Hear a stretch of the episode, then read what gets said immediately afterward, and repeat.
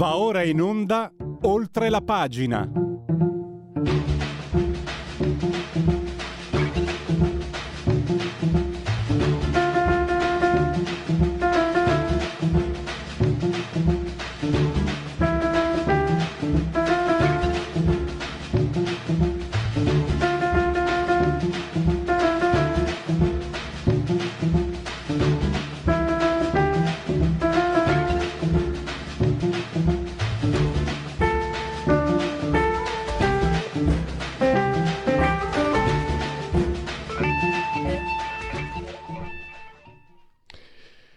Oltre la pagina Radio Libertà iniziamo subito con il primo ospite, parleremo di manovra.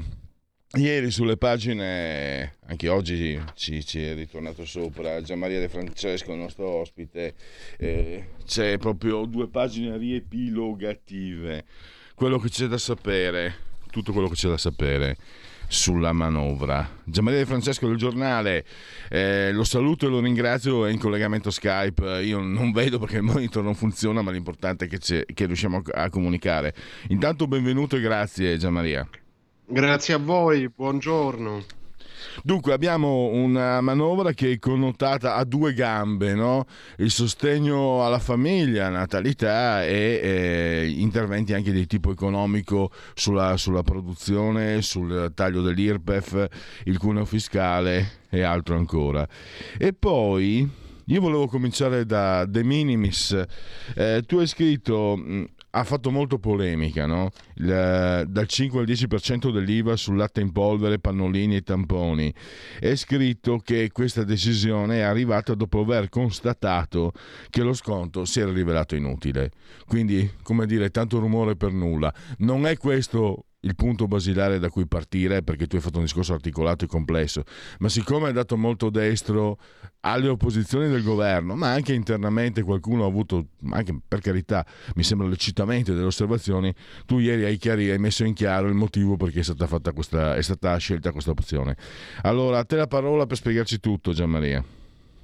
Ma, eh, diciamo, al di là del fatto che questa uh, innovazione, questo abbassamento dell'aliquota era stato introdotto da, da, dal governo Meloni proprio l'anno scorso, quindi non è che stiamo parlando uh, di un alleviamento delle imposte che eh, c'era prima e oggi l'hanno tolto, è durato solo un anno, però erano tutti entusiasti anche perché per esempio la, la tampon tax, che sarebbe poi anche eh, la riduzione del, ad aliquota agevolata del, per gli assorbenti femminili, era una richiesta che è sempre provenuta dalla, dalla sinistra, dal Movimento 5 Stelle, eh, il centrodestra non è mai stato ostile e quindi poi l'hanno, l'hanno fatto così come avevano abbassato l'IVA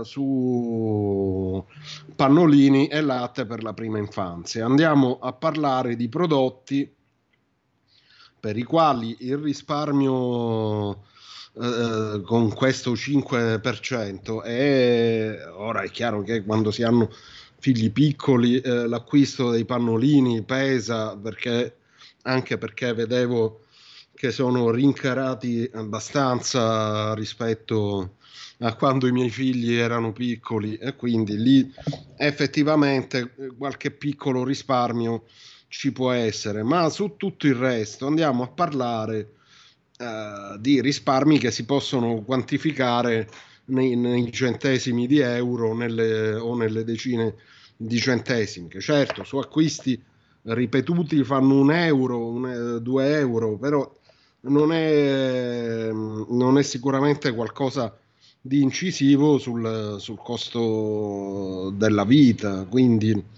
diciamo non, non, sono d'accordo nel fare queste tragedie, anche se purtroppo queste tragedie vengono portate avanti anche da fior di economisti che dicono uh, almeno il governo fornisca un campione statistico che dimostri la validità di queste affermazioni. Eh, secondo me basta la matematica, se sono se sono centesimi, se sono decimi di euro, eh, si può anche farne a meno perché comunque poi alla fine eh, il costo c'è.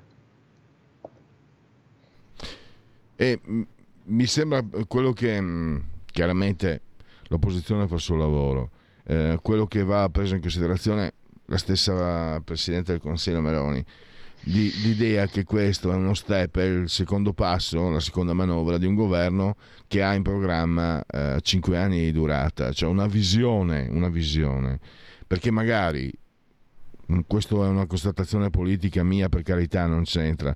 Ma mentre magari i, i precedenti governi, anche quando tecnici, avevano la voglia di durare 5, l'intenzione di durare 5 anni, ma non l'intenzione programmatica. Quindi bis, mm, non è solo per carità Mm, per, lo sai, insomma, Radio Libertà di parte, eccetera, eccetera, lo dico sempre per essere chiari, però mi sembra che per onestà soprattutto si debba guardare, come hai fatto tu anche molto bene ieri, cioè mm, esporre in, in, in, modo completo la manovra e considerarla comunque parte di un percorso che vuole arrivare a determinati traguardi. Cioè non è che il mondo inizia e finisce con la manovra presentata in questi giorni, il mondo italiano, insomma, se non altro. O sbaglio, Gianmaria? No, no, no, è questo. Ehm, diciamo uh, che si sono de- definite delle priorità. Eh, le ricordo il taglio del cuneo uh, confermato per tutto il 2024, 7 punti percentuali fino a 25.000 euro lordi, 6 punti uh, fino a 35.000 euro, più uh, l'eliminazione dell'aliquota IRPEF del 25%, per cui da 15 a 28.000 euro fino a 35.000 euro di reddito uh, si paga il, si paga il um, mm, 23% di IRPEF. Questo dà a questo tipo di redditi risparmi che vanno diciamo nell'ordine dei 100 euro al mese, anche 120, sono 1300 euro in più all'anno, costa 14 miliardi, questa era la priorità del governo, poi sono stati, è stato messo uh, un miliardo tra uh, carta acquisti dedicata a te, bonus sociale, più un altro miliardo per gli sgravi contributivi per le madri lavoratrici, non pagano la quota di contributi previdenziali se hanno tre figli, uh, fino al diciottesimo anno, insomma, del più piccolo, invece le madri di due figli non li pagano fino al, al decimo anno del, del figlio minore. Questo pure è un provvedimento che costa, ma serve per aiutare le madri, più il bonus uh, asilo nido gratis per i nuovi nati nel, nel 2024 che siano secondi figli e anche questo costa un altro miliardo. Insomma, tutta la manovra sta qui e queste sono le priorità del governo. Poi, per quello che riguarda, uh, e su questo la Lega, ma anche Forza Italia cercheranno di intervenire sulla flessibilità dei pensionamenti perché... Eh... Ecco questo, scusa Gianmaria, lì devo, devo, essere sincero, leggendo proprio con attenzione il tuo articolo ieri, quindi di te mi fido, no? di, di, altre, di altre testate diciamo, di riferimento eh, di sinistra bisogna leggere con le pinze. E sinceramente, eh, quota 104 un po' mi sento deluso. mi sembra tanto 63 anni di età e 41 di contributi, però essendo insomma, eh, di parte, mi domando questo, no? cioè, non, è, non, è, possibile che la Lega sia diventata Fornero, non è che Matteo Fornero o, Gior- o Giorgetti Fornero. Quindi se si, arriva, se si è diciamo arrivati a una scelta così triste, così molto, molto sinceramente anche infelice, mi permetto di dire, eh, immagino ci sia delle motivazioni. Allora ti chiedo, per quali secondo eh, te le, come si è arrivato a una scelta? Ti, scusa se ti interrompo, le motivazioni le ho espresse prima. Uh, le motivazioni sono che si spendono 15 miliardi e oltre su questi, Ma che su questi allora, provvedimenti scusa, Maria, eh, la secondo te, costa. secondo te che spazi ci sono eh, partendo dalla trattativa politica? Cioè, fuori, la dico terra a terra, Giorgetti parte Uh, è come se fossimo al mercato. Giorgetti fa un'offerta e poi si tratta e si può arrivare dove, secondo te? Ma uh, direi che è ancora presto. Secondo me ma è una mia opinione personale, eh, eh, eh, rafforzata dal fatto che fino a prima che la manovra eh, diciamo, venisse fuori nella sua bozza, prima ancora che eh, venisse pubblicata la NADEF, si pensava che sulle pensioni sarebbe rimasto tutto come è stato nel 2023. Dunque, se oggi dovessi fare una scommessa, scommetterei, considerato che eh, Opzione Donna e Ape Social sono rimasti così come erano, eh, grosso modo, eh, scommetterei su quota 103. È finita lì, 62 anni più, più 41. Ehm, cioè, io eh, sono molto consapevole del fatto che, ma proprio tutto il centrodestra, non c'è distinzione di partito, eh, è favorevole alla flessibilizzazione delle uscite, al superamento della Fornero, eccetera, eccetera. È giusto, eh, però secondo me il centrodestra dovrà anche trovare una strada alternativa eh, che, possa essere, che possa passare anche magari da soluzioni eh, direi drastiche, ma non drastiche nel senso eh, tagli a destra e a manca, drastica nel senso di aprire, aprire ai privati perché altrimenti eh, da, da, questa spirale non si esce.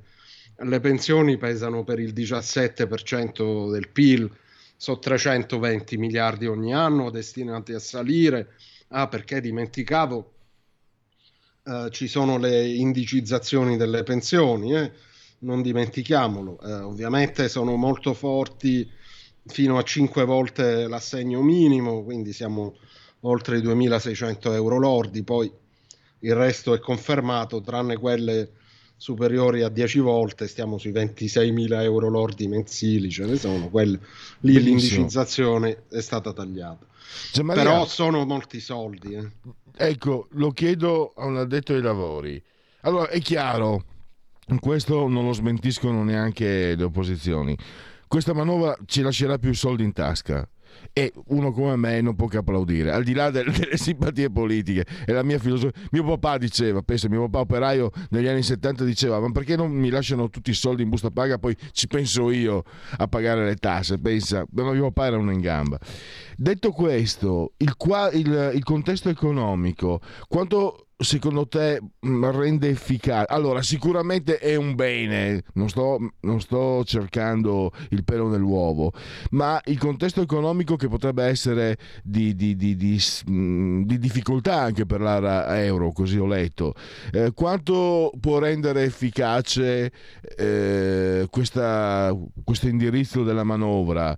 Oppure oppure sarà utile in ogni caso per riparare i danni. Ecco, sarà più utile per riparare i danni che probabilmente ci saranno o, o invece potrà servire per un bel volano, un bel rilancio. Secondo te l'impressione che ti, sta face- che ti stai facendo? Ma eh, ci sono due piani da, da considerare, eh, ma veramente in maniera sintetica.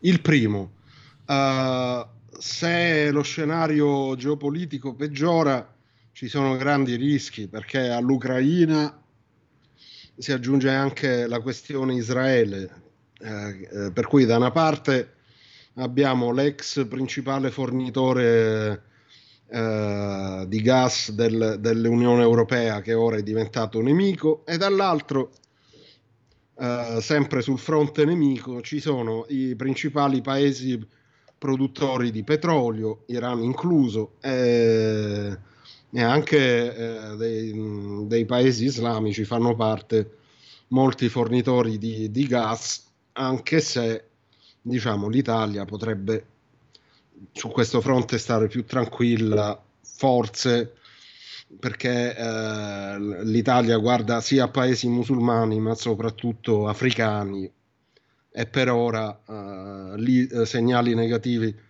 non ce ne sono. E però eh, questo può creare sicuramente intralci all'export sotto, sotto varie forme. Ecco perché diciamo, eh, prima o poi bisognerà pensare anche eh, ad accelerare quella fase 2 eh, della manovra, eh, che è sempre una brutta parola da, da, dire, però la fase 2 significherà fare molto di più eh, per le imprese che comunque qualche cosa l'hanno ottenuta, anche il taglio del cuneo va bene anche per il, il versante imprese, anche se è, è, tutto sui lavoratori, però comunque consente, come dire, di rinviare qualche aumento eh, stipendiale. E seconda cosa eh, pensare anche alle fasce di reddito che stanno sopra 50.000 euro perché è giusto intervenire a difesa delle fasce più deboli, però e, quanto, e quante volte lo si è detto in passato, uh, ricordiamoci che è il famoso bonus Renzi, che poi è quello che certo. oggi ci troviamo ancora con questi tagli qui, CUN, eccetera, eccetera, da 80 euro eh, siamo passati a 100, 120. Eh, ricordiamoci che il bonus Renzi a livello di PIL eh, sotto forma di, di, rilancio dei consumi ha avuto un impatto molto modesto perché poi diciamo è giusto che le persone abbiano, abbiano più soldi in tasca ma poi il, uh, ci si ritrova con uh, cioè, uh, questi soldi in più finiscono per consumi necessari. Gianmaria, quindi non è siamo... che abbiamo una spinta. Perdonami, purtroppo abbiamo già sforato. Sì, sì, ho visto, ho visto, scusatemi. No, no, al volo, ma no, che, scu- che, scusate, io ti ringrazio invece. Mm. Al volo, tu sei un liberale vero e abbiamo già parlato altre volte con te. Il taglio degli sprechi, eh, pote- diciamo ris- risposta sintetica, si poteva fare di più, si farà di più, cosa ne dici? Ma più che taglio degli sprechi ci sono i tagli lineari a, a ministeri, eh, regioni e comuni invece dovranno contribuire con 600 milioni. Eh, tagli degli sprechi eh, eh, la, in realtà non è che portino tutti questi benefici, anche se è sempre meglio non spendere inutilmente i soldi. Uh, però te l'ho detto, uh, tra 320 miliardi di spesa per le pensioni e l'anno prossimo saremo a 136 miliardi di eh, fondo sanitario nazionale. E insieme andiamo a fare qualcosa come il 40% del PIL, no? qualcosa di meno, fanno 4,50, eh, no, è qualcosa eh, diciamo di, sul 30%, sul, intorno al 30, 30 25-30% del PIL e, e, ed è su questo che bisogna cominciare a ragionare, ma non nel senso niente pensioni e niente sanità, nel senso di pagare quando servono è quello che accantoniamo noi per la nostra pensione, tenerlo noi e non fare più questo schema Ponzi che ormai è arrivato alla fine. E anche noi siamo arrivati alla fine. Grazie a Gianmaria De Francesco, il giornale, grazie davvero e risentirci presto. A presto, arrivederci.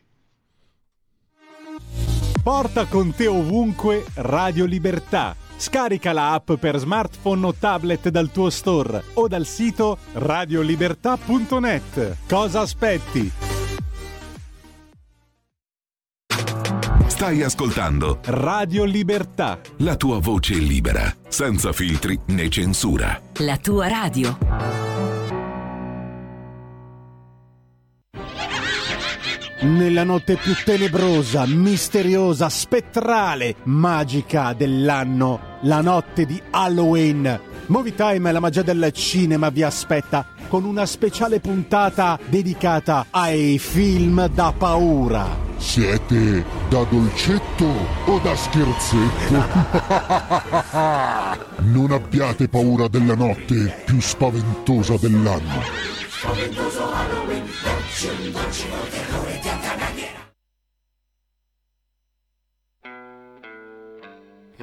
are strange when you're a stranger. Faces look ugly when you're alone. Women seem wicked when you're unwanted. Streets are uneven when you're down. When you're strange, faces come out of the rain. When you're strange, no one remembers your name. When you're strange when you're strange, when you're strange. People are strange when you're a stranger. Faces look ugly when you're alone. Women seem wicked when you're unwanted. Streets are uneven when you're down.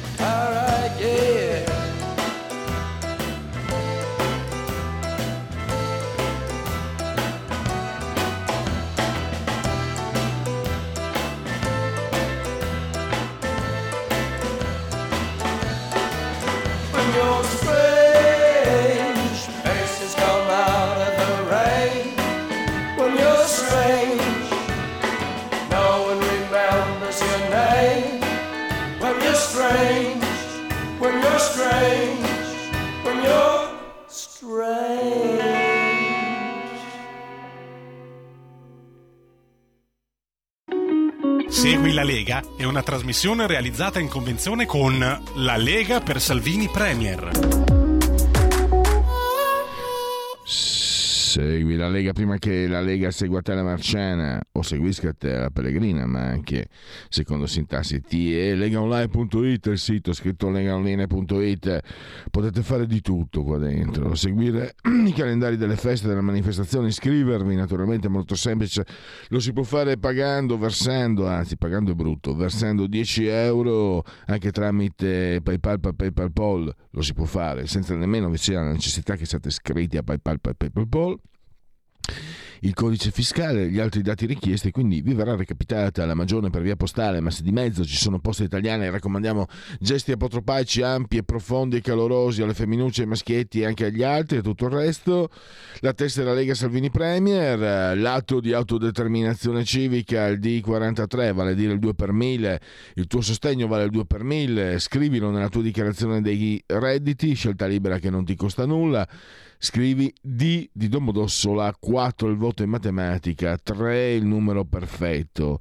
Vediamo se ci sono aggiornamenti sul fronte delle apparizioni radio-televisive dei protagonisti della Lega. Non ci sono novità, quindi eh, sigla del Segui la Lega e anche convenevoli formulacci a seguire, poi il prossimo ospite. Segui la Lega è una trasmissione realizzata in convenzione con La Lega per Salvini Premier. Siete in simultanea con noi, noi siamo naturalmente, cioè, no, io sono io.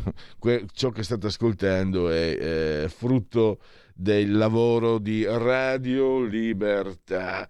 Noi siamo qui in simultanea con voi quando sono scoccate le 11.08 insieme al formidabile dottor Federico Borsari assiso saldamente sulla torre di comando in regia tecnica, entrambi sospesi a, avevo visto prima, credo fossero eh, 100 e, eh, no, 229 metri sopra il livello del mare, 23 gradi centigradi la temperatura interna, sopra lo zero ovviamente, 13,8 quella esterna, 87% l'umidità, 1003.2 millibra la pressione, l'abbraccio come sempre forte forte forte forte forte alla signora Adriana Angela, veramente caloroso, ma anche naturalmente a Clotilde, la signora Clotilde e la signora Carmela, loro ci seguono dal canale 252 del digitale televisivo terrestre, perché questa è una radiovisione, chi sa buona Radio Libertà a campo oltre cent'anni, meditate gente, meditate.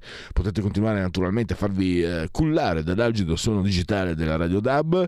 E poi ancora, grazie alle applicazioni iOS e Android, potete seguirci ovunque voi siate attraverso tramite smartphone, iPhone, tablet, mini tablet, iPad, mini iPad. Alexa, accendi Radio Libertà, passaparola, ve ne saremo riconoscenti. E poi vi ricordo Twitch, il social di ultima generazione, il preziosissimo, direi indispensabile profilo Facebook e, l'ottimo abbondante sito uh, radiolibertà.net.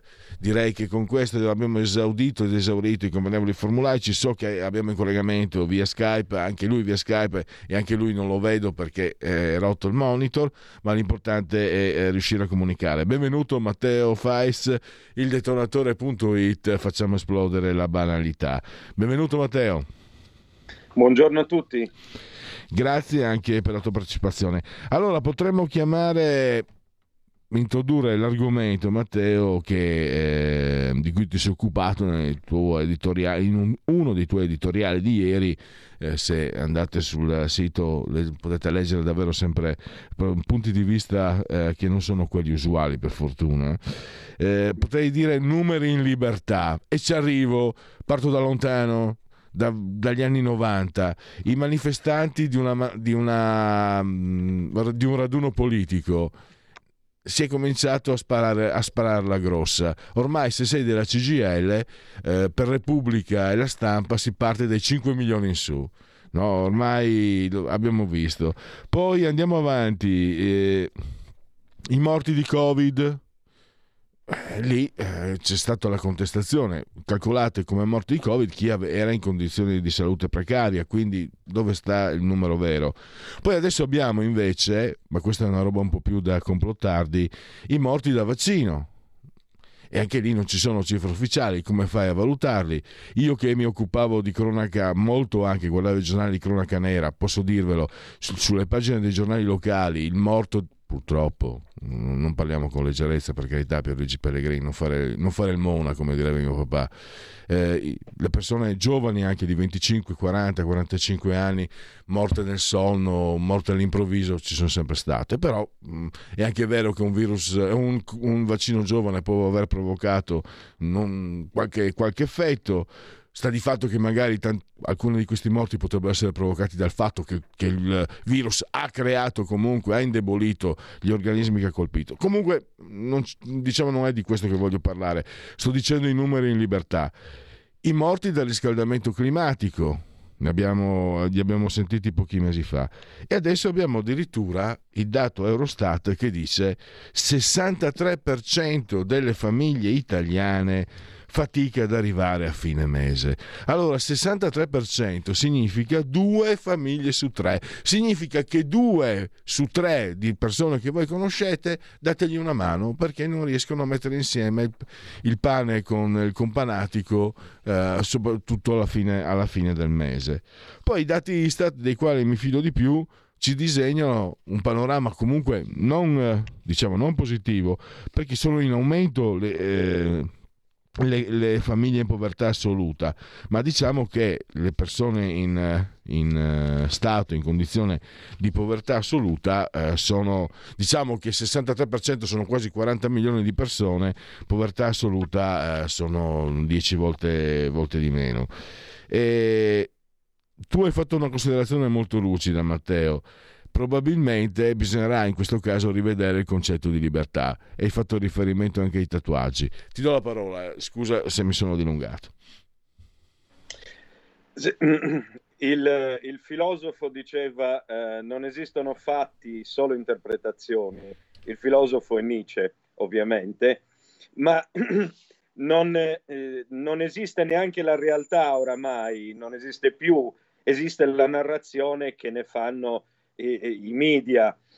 E in questa narrazione, eh, come giustamente tu sottolineavi molto bene, eh, il sospetto che si ha leggendo o guardando la TV è che si sparino anche dei numeri che non hanno alcun senso se veramente il 63% delle famiglie italiane eh, arriva stentatamente o non arriva a fine mese, eh, come, come, nella canzone di Battisti in cui ci si fermava al 21, qualcosa non torna, qualcosa palesemente non torna, nel senso che cozza con la realtà che si vede intorno, che possiamo notare, chiunque di noi può notare intorno a sé tutti i giorni.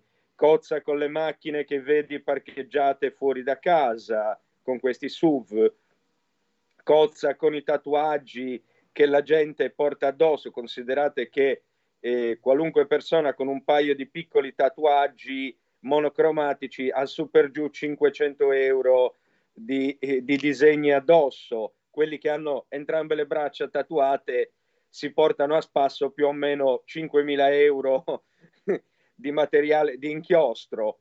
Insomma, non è poco, non, non sono eh, anche la mera osservazione empirica della realtà intorno a sé può, eh, può darci la dimensione di quanto siano veri i dati che ci, che ci riferiscono i, i media eh, i, nel loro insieme. Ecco, la sensazione che infatti ho avuto io leggendo quel dato che ho trovato semplicemente sull'ANSA. Eh, non, no, non ho cercato ecco, appunto, un giornale di, eh, di, complottari o qualche fonte non ufficiale di, un, eh, di una qualunque pagina Facebook. Lo, lo, lo riferivo all'ANSA e sempre, ho fatto una mera riflessione guardandomi intorno. Mi pare che qualcosa non torni. Soprattutto mi sono domandato io nel mio articolo, ma se veramente due famiglie su tre non arrivano alla fine del mese, perché non c'è preoccupazione in giro? Perché le persone non reagiscono? Perché non vedo manifestazioni? Due famiglie su tre, eh, signori miei, non sono poche, sono moltissime. Vuol dire quasi tutta Italia. Eh? Vuol dire, se prendete lo stivale, eh, sarebbe come dire, forse neanche come eliminare la Sicilia e la Sardegna e basta sono tantissime persone e mi sembra strano a questo punto che, non, che il malcontento non si manifesti in qualche modo intorno a noi. Qui quindi le cose sono due. O questi dati sono stati raccolti in modo scriteriato e sconsiderato, cioè senza un parametro che fosse affidabile, oppure c'è qualcosa che non quadra negli italiani. Se non reagiscono a una situazione così negativa, mi domando sinceramente che cosa stiano aspettando e credo che se lo domandino anche tutte le persone da casa, cosa stiamo aspettando per, per Devo... agire. Matteo, sono d'accordo ovviamente. No, un'osservazione da, un po' da, da sociologia molto eh, spicciola e parziale. Eh, un po' di anni prima di fare questo lavoro ho avuto occasione di girare per lavoro, soprattutto la mia regione. E io mi sono fatto, non, non ho dogmi a questa convinzione le persone c'è da preoccuparsi quando non si lamentano, perché quando si lamentano, io ricordo questo, ho avuto proprio a che fare con commercianti, piccoli imprenditori, aziende, metà anni 90, erano tutti friuli soprattutto, ma anche un po' di Veneto, Veneto orientale, tutti disperati, ma disperati eh?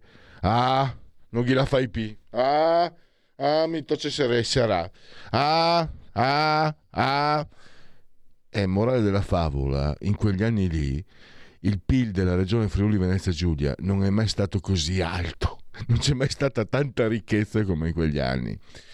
Invece, dopo il 2008, dalle mie parti, il, il subprime hanno colpito pesantemente per, devo dire che non, che non, abitavo più lì, non abito più lì, ma quello che, ho, mm, diciamo, quello che ho percepito, in realtà le persone quando sono preoccupate non si lamentano, ma questa è sociologia spicciola. io osservavo un altro punto. Comunque vorrei eh, anche la tua, la tua testimonianza, cioè se, se, se, quello che ho detto può avere qualche, qualche riferimento o è casuale, ovviamente, probabilmente casuale. La, eh, l'atteggiamento dell'informazione, cioè informaz- questi numeri vengono mai presi passivamente. Ripeto, se uno della CGL dice siamo in 5 milioni in piazza, no? Magari non so, mi viene in mente, guarda, visto che parlo di casa mia, Piazzetta Cavura Pordenone, manifestazione della CGL, siamo in 5 milioni, i giornali 5 milioni in piazza della CGL. Adesso 63 persone, 63 pers- due famiglie su tre che non ce la fanno. Non ho letto nessun tipo. Posso capire su numeri gravi, pesanti, sui quali ci sono delle verifiche da fare, come quelli dei morti Covid, eccetera. Però anche i morti per riscaldamento globale. Io non ho visto nessuno che ci abbia spiegato o che abbia chiesto, ma scusate, quali, quali criteri avete adoperato per stabilire che quelli lì sono morti di caldo? Spiegatecelo.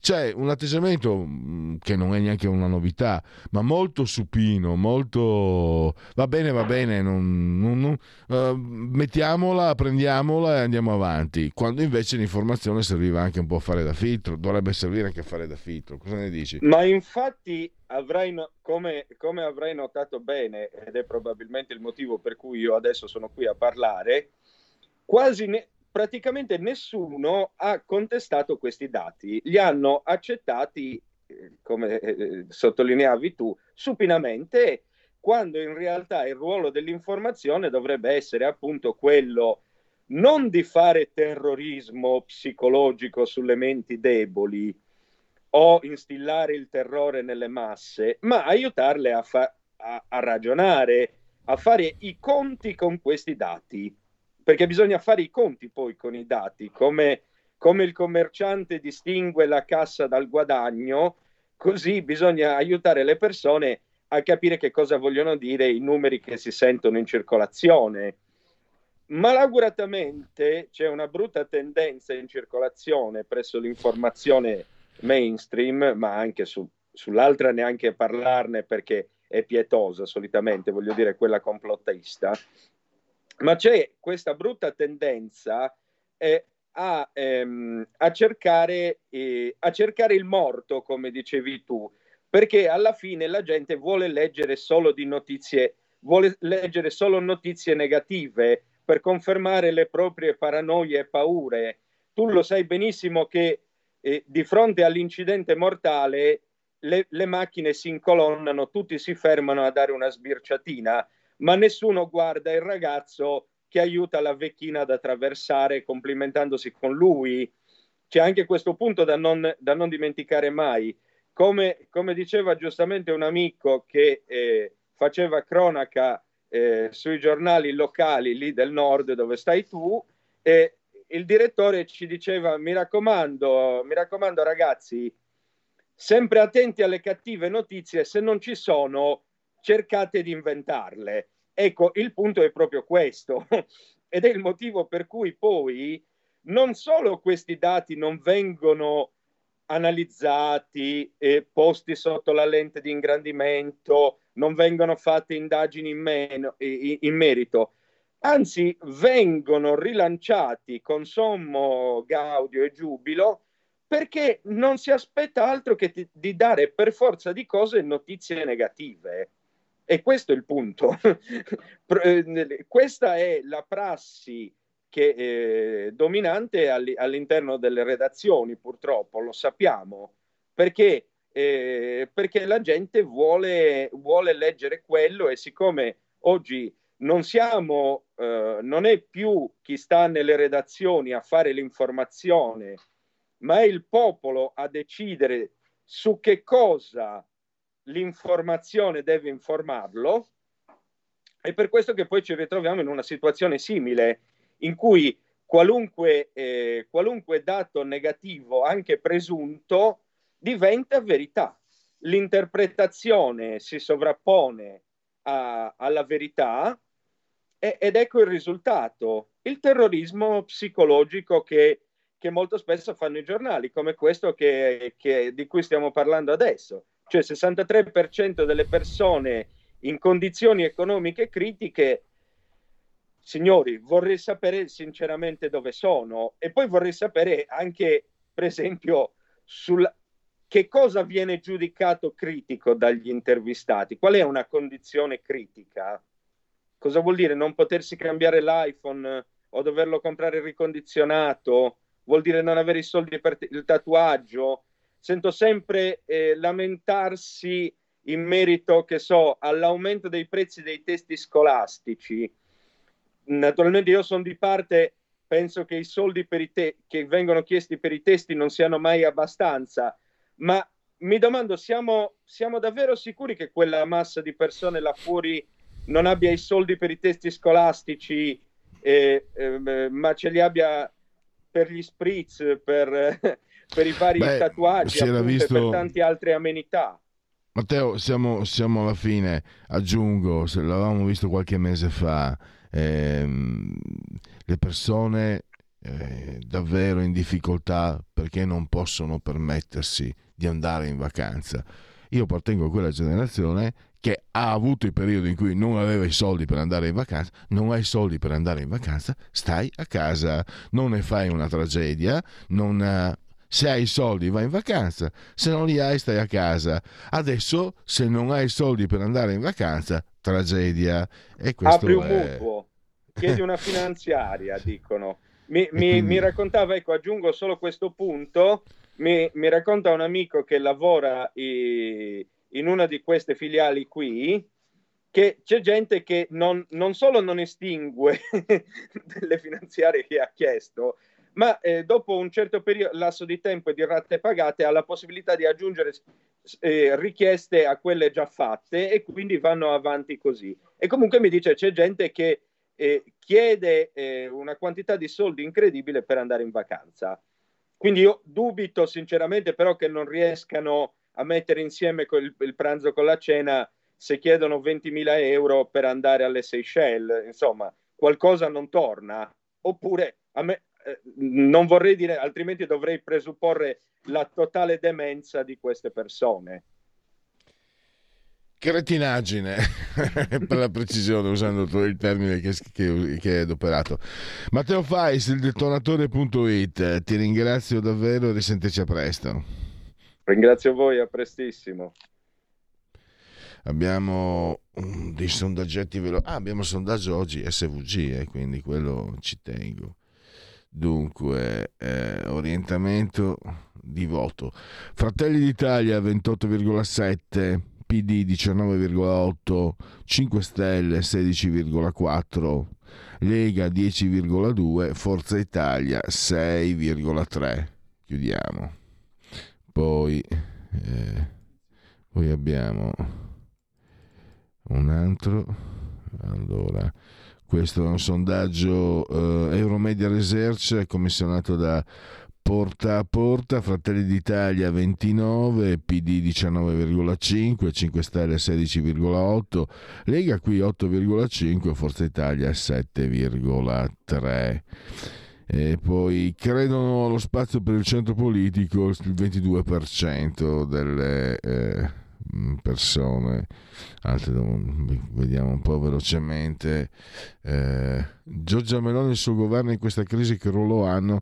Gregario 51, leader 22, fondamentale di mediazione 11,2. Chiudiamo. E poi ancora. Questo è, Wimpole, committente avanti popolo. Allora, ah, il, eh, il, divorzio ha più effetto sulle donne 18, sugli uomini 6, su entrambi in, modo uguale 76. Il divorzio in 24 ore è un incentivo a lasciarsi sì 36, no 64. E chiudo eh, con i convenevoli formulaici, unplugged anche oggi. Eh, eh, abbiamo... Eh, genet- no convenevoli, scusate, genetriaci, eh, commemorazioni e ricorrenze di, di, un giorno di Brumaio, precisamente il quinto giorno di Brumaio, mese del calendario repubblicano. Quinto giorno per tutti un giovedì Zoibe 26 di ottobre, anno domini 2023. So che molti l'hanno visto, non hanno amato la trilogia di, di, Ritorno al futuro di Zemeckis. Tutti gli avvenimenti presenti si svolgono in questo giorno, 26 ottobre del 1985. Alvise primo, Doge, Mocenigo, Alvise Mocenigo, mm, Doge, siamo a Lepanto dintorni, Danton, audacia, ancora audacia, sempre audacia e la Francia sarà salva. Allora, fonde, no? Scarlatti, Domenico Scarlatti, musicista partenopeo, barocco, periodo barocco, Trilussa, Carlo Salustri. Si vuoi l'ammirazione degli amici, non, fai mai capire quello che dichi. Bella questa. Ma Jackson, non aggiungo altro, eh, gospel. Le Roi, François Mitterrand, non ho paura di morire ma di smettere di vivere, disse. Enrique Breccia, figlio d'arte non nel cognome del padre, davvero eh, un grandissimo disegnatore. Hillary Clinton, che ha dichiarato sono contrario all'immigrazione eh, illegale, quindi se viene in Italia deve iscriversi alla Lega, e come no. E poi, paura, eh? Carlo Lucarelli e infine nipote d'arte Ted Damme eh, nipote di Jonathan Damme. Siamo alle 11.30, sono in uh, tempo in puntualità perfetta, quindi ringrazio il grande Federico, dottor Bossari, saldamente sotto di comando in regia tecnica. Adesso c'è Lega Liguria, vi lascio in mani straordinarie e non mi resta che ringraziarvi ancora per aver scelto Radio Libertà eh, oltre la pagina. Miau. Stai ascoltando Radio Libertà. La tua voce libera, senza filtri né censura. La tua radio. Nella notte più tenebrosa, misteriosa, spettrale, magica dell'anno, la notte di Halloween Movie Time e la magia del cinema vi aspetta con una speciale puntata dedicata ai film da paura. Siete da dolcetto o da scherzetto? non abbiate paura della notte più spaventosa dell'anno.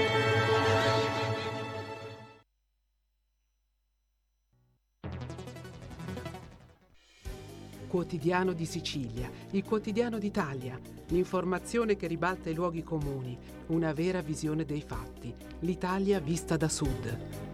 Ogni siciliano che vive in Italia e nel mondo è una risorsa, è protagonista della crescita della nostra nazione. Dai forza alla crescita della nostra isola, abbonandoti al QDS digitale più archivio a soli 99 euro annui. Quotidiano di Sicilia, il quotidiano d'Italia una scelta di valore.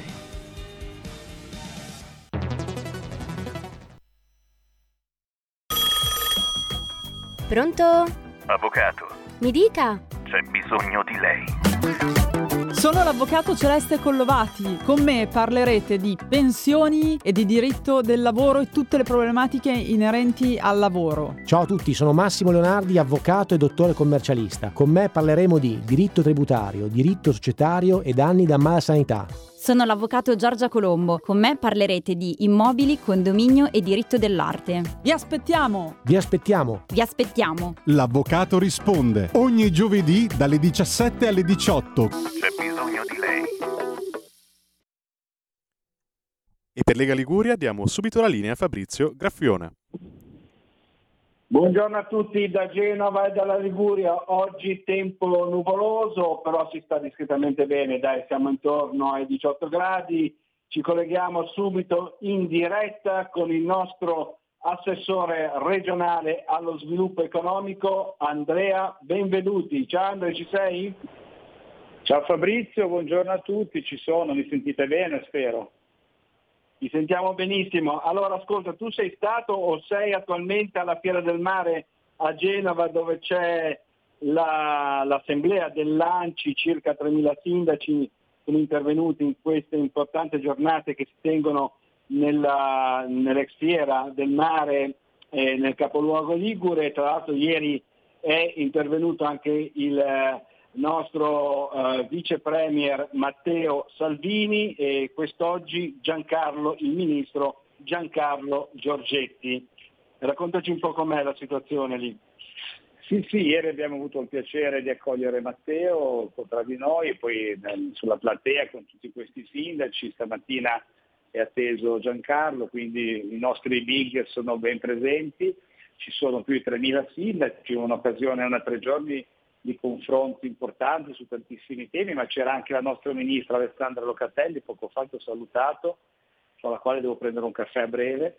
E, insomma, diciamo, la Lega è presente, tanti temi, i sindaci hanno espresso tantissime problematiche che soprattutto i piccoli comuni, come tutti sapete, vivono di questi tempi difficili, carenza di risorse, una certa anche scollamento a volte con, la, con le amministrazioni centrali, tutti i problemi anche di questo PNRR che poi di fatto si sta dimostrando sempre più quello che avevamo intuito dal primo momento, quindi insomma una tre giorni molto intensa e, e parteciperemo fino alla fine.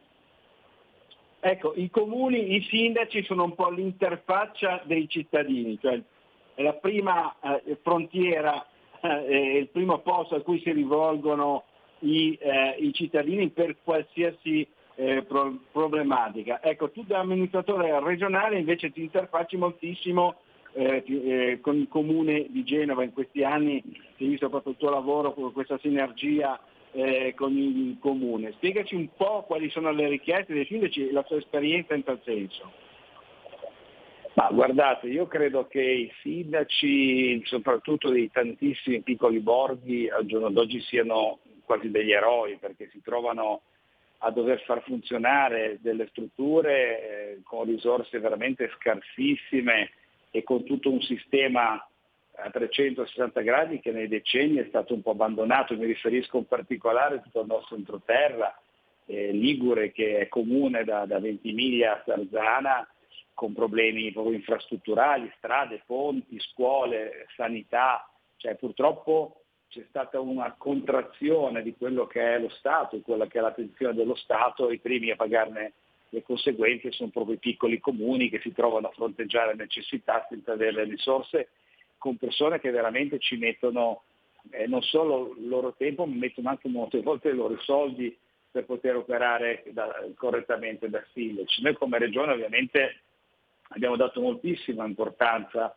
a questa queste necessità diffuse, abbiamo fatto molti bandi con, anzi tutti i bandi della nuova programmazione, tutti, eh, della mia programmazione di sviluppo economico, commercio, artigianato e quant'altro, hanno una clausola a favore dell'entroterra, cioè se il richiedente è un'azienda situata nell'entroterra automaticamente gode di un qualche privilegio a secondo dei bandi, che può essere una percentuale maggiore a fondo perduto, può essere un periodo di ammortamento più lungo, cose di questo genere. Certo è una goccia nel mare, ma meglio una goccia in più che una goccia in meno. Ecco, io sono convinto che in una fase di governo magari successiva, dopo queste molte emergenze che sta fronteggiando bene, tutto sommato, considerati i tempi, questo governo, eh, ci dovrà essere grande, un grande lavoro di ricostruzione, forse il PNRR, anziché fare lo stadio di Firenze, i campi da padel le rotatorie, poteva essere utilizzato per interventi strutturali proprio anche nel nostro entroterno. Ecco, eh, cambiamo un attimino argomento e passiamo eh, diciamo, a un tema più politico quasi di gossip. Allora, tu eh, proprio l'altra sera hai annunciato di rimettere il mandato, ossia le tue dimissioni, da assessore regionale allo sviluppo economico e si vociferava già da, da, tempo di questa tua decisione e, e per andare a fare il manager in Ansaldo Energia, dare nuovamente una mano alla città perché lo ricordiamo comunque Andrea Benveduti è un manager prestato alla, alla politica, eh, per la Lega si è, impegna, si è, impegnato tantissimo e nel suo ruolo di assessore è stato riconosciuto veramente eh, e apprezzato tantissimo dai genovesi e dai liguri. Stamattina tu mi hai detto, eh, sono un po' triste però di questa cosa. è vero, è vero Fabio, hai proprio ragione. Sono un po' triste perché è come quando finisce la scuola media che inizi le superiori, no?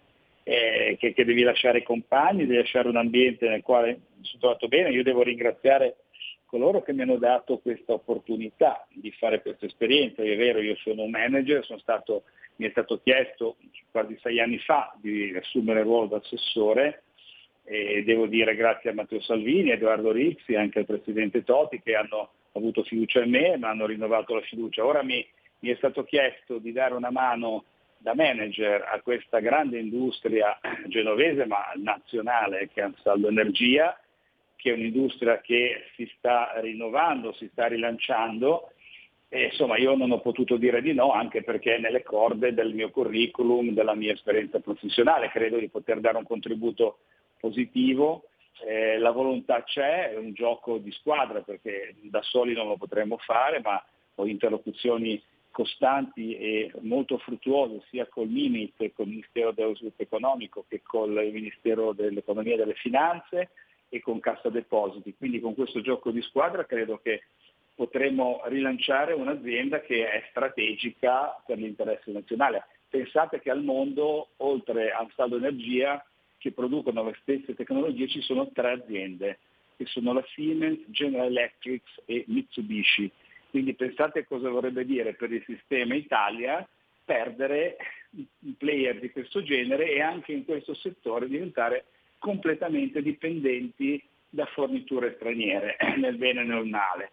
Quindi il mercato c'è, ci sono grandi competenze, grandi passioni, c'è un grande orgoglio anche dei lavoratori che in questo momento chiedono di poter lavorare e con il nuovo amministratore delegato stiamo eh, cercando di muoverci, ci, eh, io inizierò fra breve, ma ci muoveremo in questa direzione principale perché in questo momento è fondamentale che tutto il sistema Italia, le partecipazioni, faccia convergere su un saldo inizialmente tutte le necessità industriali. Non esiste che vengano date di qua, di là e, no, e i nostri operai lasciati a casa. E poi ci sarà un accesso al mercato internazionale, però per il quale comunque c'è, c'è bisogno di un po' di tempo perché era stato un pochettino così, abbandonata un'attività commerciale forte. Quindi le premesse ci sono, io accetto con grande entusiasmo e anche però, come dicevi, con una certa tristezza perché insomma eh, sono affezionato a questo ruolo, sono affezionato alle persone,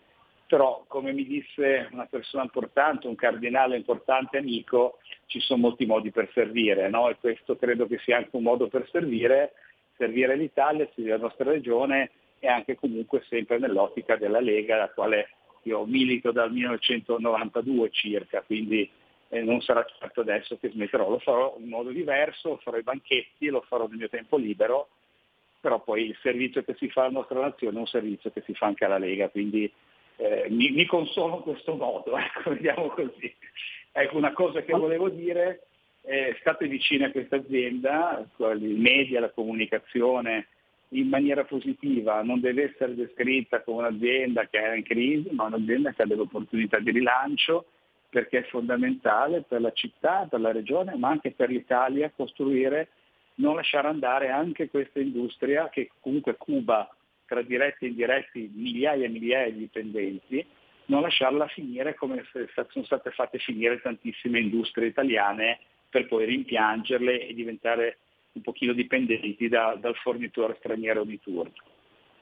Allora, tutela dei posti di lavoro a Genova, rilancio di Ansaldo Energia a livello nazionale e internazionale, e sul modello però è anche dichiarato Fincantieri.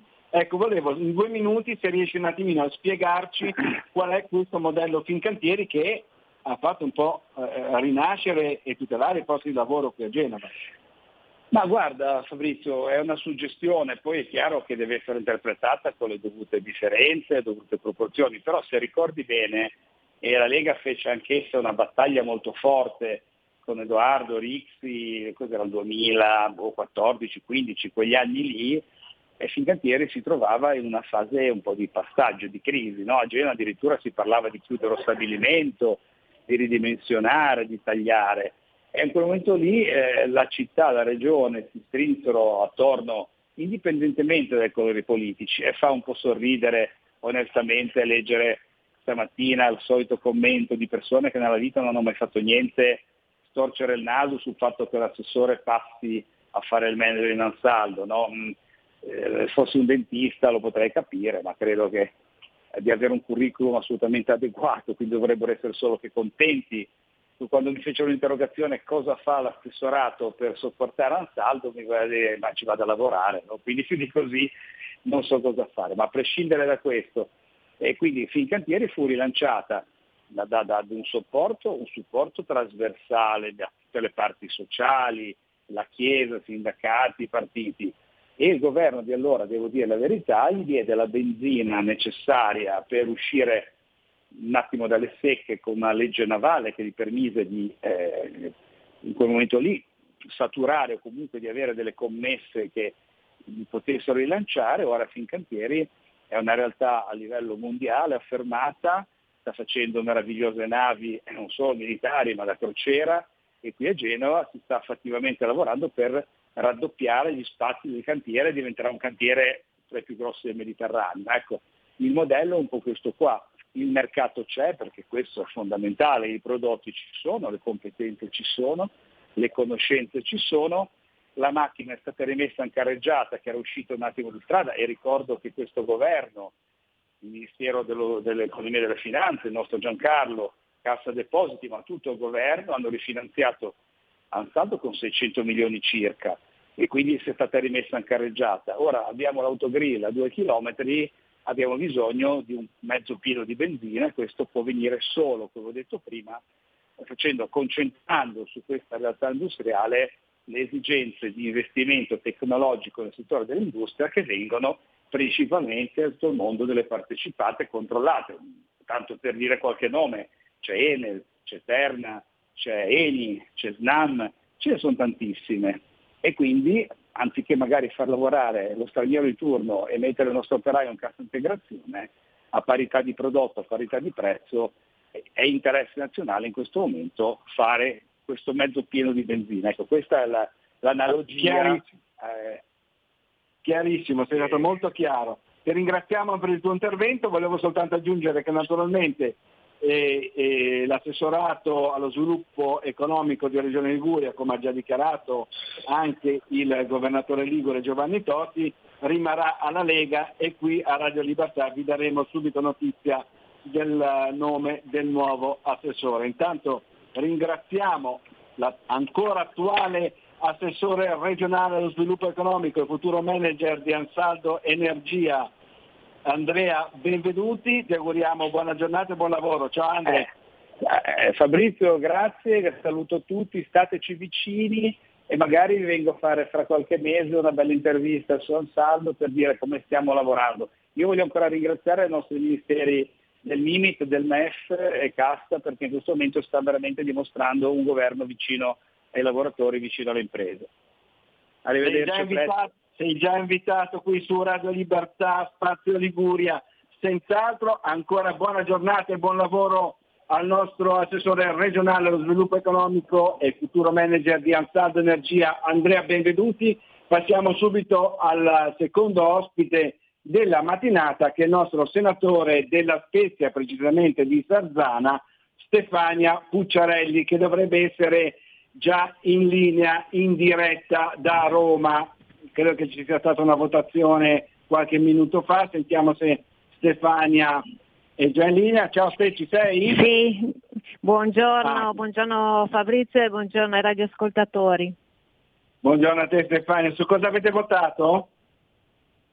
Ma mh, mm, stiamo votando in commissione il decreto Caivano, abbiamo votato alcuni emendamenti, adesso abbiamo sospeso la commissione perché la commissione di merito deve eh, rieffettuare delle votazioni per ulteriori emendamenti e quindi ecco in questo frattempo riesco a parlare con voi. Consentimi prima eh, poi di, di, di, procedere con quella che è la, eh, insomma, la, il mio intervento in, in, puntata, di salutare a mia volta l'assessore Benveduti, amici amico e ottimo assessore che comunque eh, ha avuto modo nell'ambito del suo mandato di, di far vedere quella che è la valenza della Lega Uh, in un contesto non semplice come quello dello sviluppo economico, delle attività produttive, ecco, lui è stato veramente uh, il valido uh, successore di Edoardo Rixi e sicuramente potrà uh, dare eh, rilievo uh, anche all'interno di Ansaldo, quindi per noi è un orgoglio avere una figura come Andrea Benveduti e ricoprire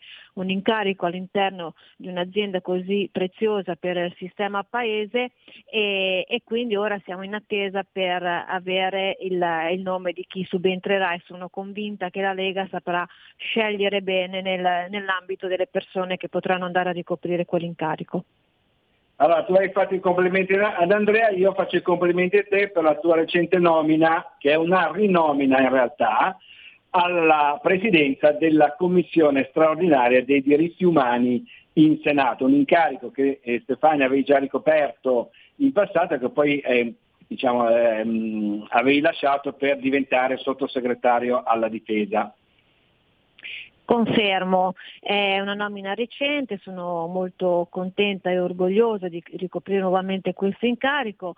È una commissione che già nella scorsa legislatura, nel momento in cui sono stata nominata Presidente, ha dato un cambio di rotta rispetto a quelli che erano gli indirizzi eh, delle eh, precedenti legislature eh, che vedevano in quella commissione un po' una sorta di eh, strumento uh, per alcuni argomenti da portare in maniera particolare, argomenti molto cari alla sinistra. Ecco, io ho impostato invece il lavoro di commissione nel portare argomenti che dovevano unire tutti i membri della Commissione, anche perché io ho su, da fin da subito espresso questa necessità e questa richiesta, quindi ho detto io non ho intenzione di portare argomenti che ci possano dividere perché questi li lasciamo fuori in altre commissioni, in altri ambiti. Qui noi dobbiamo lavorare tutti uniti per quello che è il tema dei diritti umani, nelle sue sfaccettature, nei suoi ambiti e cercare di essere di sprone e di aiuto anche al governo per delle iniziative che possono essere portate avanti dalla Commissione stessa. Il solito approccio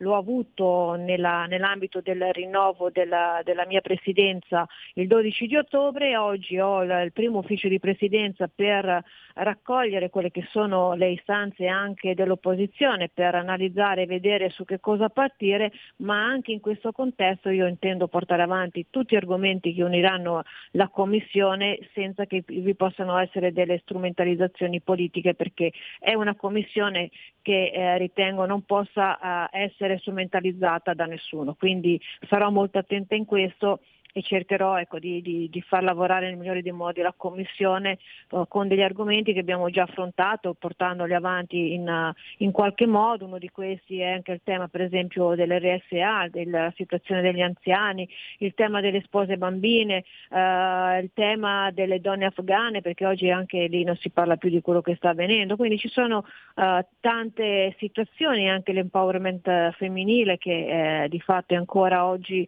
c'è troppo divario tra quello che è la donna e l'uomo rispetto a, alla parte stipendiale, a ricoprire alcuni incarichi, quindi fatto con una, una, una, una, volontà di essere eh, di, di, di, sprono e di eh, aiuto concreto senza, ripeto, andare a, a voler strumentalizzare e a perdere del tempo.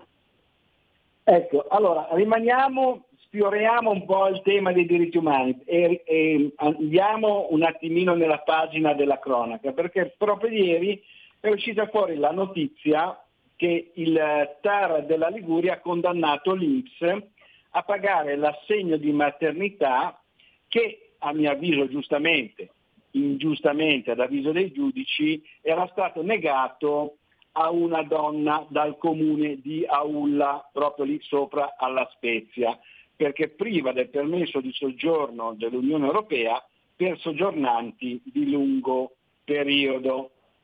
Ecco, il Tribunale della Spezia tra l'altro aveva già eh, dato torto al comune di Aulla che coraggiosamente aveva negato questo, questo, assegno perché chiaramente difficoltà economiche, insomma poi ci sono tanti italiani anche da, da, da preservare e, e, è stato ordinato all'Inps di pagare a questa donna straniera, ribadisco, priva di permesso di soggiorno 2.070 euro, pari alla somma dell'assegno di maternità dovutole maggiorato di rivalutazione interesse. Non è tutto, cosa strana perché adesso comunque si pareggiano sempre le spese in genera- generalmente, eh, il TAR ha condannato l'Inps a pagare anche eh, le spese di lite per circa 2.000 euro. Ecco, vorrei un po' un commento, tu che sei del territorio e sei nel settore, eh, per capire un po' come è possibile che accadano cose del genere.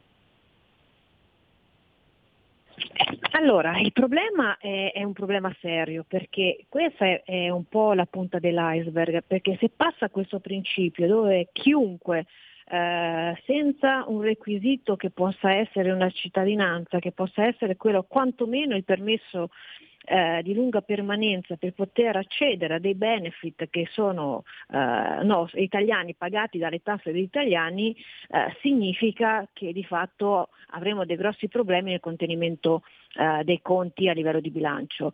Eh, un po' sulla falsa riga succede anche per quanto riguarda eh, l'invalidità e l'accompagnamento, perché anche in questi contesti abbiamo visto sentenze che hanno riconosciuto eh, questo, mm, eh, l'invalidità e l'accompagnamento anche non basandosi su quello che è il permesso di, di, di, di soggiorno di lunga permanenza. E quindi, ripeto, qui la coperta coperta, essendo una coperta corta, se noi ampliamo la, platea, la platea di quelli che sono i beneficiari all'universo mondo, quelli che ne pagheranno di più le conseguenze saranno gli italiani, perché eh, di fatto nell'ambito di quello che è il, l'assegno per eh, la maternità eh, noi abbiamo Uh, sempre mh, meno donne che fanno tanti figli italiane e quindi se poi noi andiamo invece a supportare e a mantenere uh, in modo prioritario quelle che sono uh, le, le persone che arrivano da altri paesi e che non hanno neanche un permesso di soggiorno di lunga durata, viene da sé che il problema è veramente serio. E in tutto questo qual è il problema? Il problema è che poi anche a livello europeo non è che abbiamo questi aiuti eh, nel momento in cui noi emettiamo anche delle leggi o, o, o avvengono delle, delle, sentenze che ci danno ragione. L'Europa poi eh, di fatto eh, dà sempre ragione eh, a chi invece eh, non è cittadino italiano. Lo vediamo anche nell'assegnazione delle case popolari. Noi avevamo ehm, modificato la legge regionale regionale chiedendo il requisito di 10 anni di residenza, in realtà c'è stato un ricorso che ci ha portato ai 5 anni. Quindi quello che sarà la sfida del prossimo anno intanto è di andare nel voto alle europee, di eh, cercare di modificare quello che è eh, in pratica il governo europeo, facendolo eh, di fatto anziché governare da, dagli ecofolli, ma da una maggioranza di centrodestra che sia eh, sulla falsa riga lunga di quello del governo italiano. E quindi di lì inizieremmo a cascata a poter mettere mano e rimettere un po' uh, con delle regole ben precise quello che è tutto il sistema che parte anche dal sistema del welfare perché altrimenti quelli che più ne pagheranno uh, le conseguenze sono gli italiani che pagano le tasse, uh, tasse pagate anche dai nostri antenati che hanno permesso poi a tutti noi di, di vivere in un paese come l'Italia che di fatto sul sociale e anche sulla sanità noi critichiamo tanto la sanità perché effettivamente abbiamo dei grossi problemi in sanità, ma nel momento in cui tu vai all'estero la sanità all'estero è, è peggiore rispetto alla nostra perché di fatto garantisce un minimo di, di prestazioni ma tutto il resto è a pagamento. Quindi eh, noi dobbiamo iniziare a, a dire che noi possiamo mantenere le persone che hanno una cittadinanza, che hanno eventualmente un permesso di, di lungo soggiorno, ma non possiamo mantenere tutto il resto del mondo. Il concetto quindi è sempre lo stesso. Prima gli italiani, eh, i soldi, poi quelli che rimangono, ben volentieri anche tutti gli altri. Ti ringrazio. Certo, a meno che l'Europa molti... ci dà la possibilità di non stare a vedere quelli che sono i limiti del bilancio e quindi possiamo avere le risorse per tutti. Purtroppo non è così, lo sappiamo. Ti ringrazio ancora per il tuo intervento, ancora buona giornata e buon lavoro lì a Roma e ti salutiamo. Ciao a te. Grazie, buona giornata a tutti, a presto. Grazie ancora al nostro senatore della Spezia, eh, Stefania Pucciarelli. Per il momento da Genova e dalla Liguria è tutto. Linea a Milano da Fabrizio Grazione.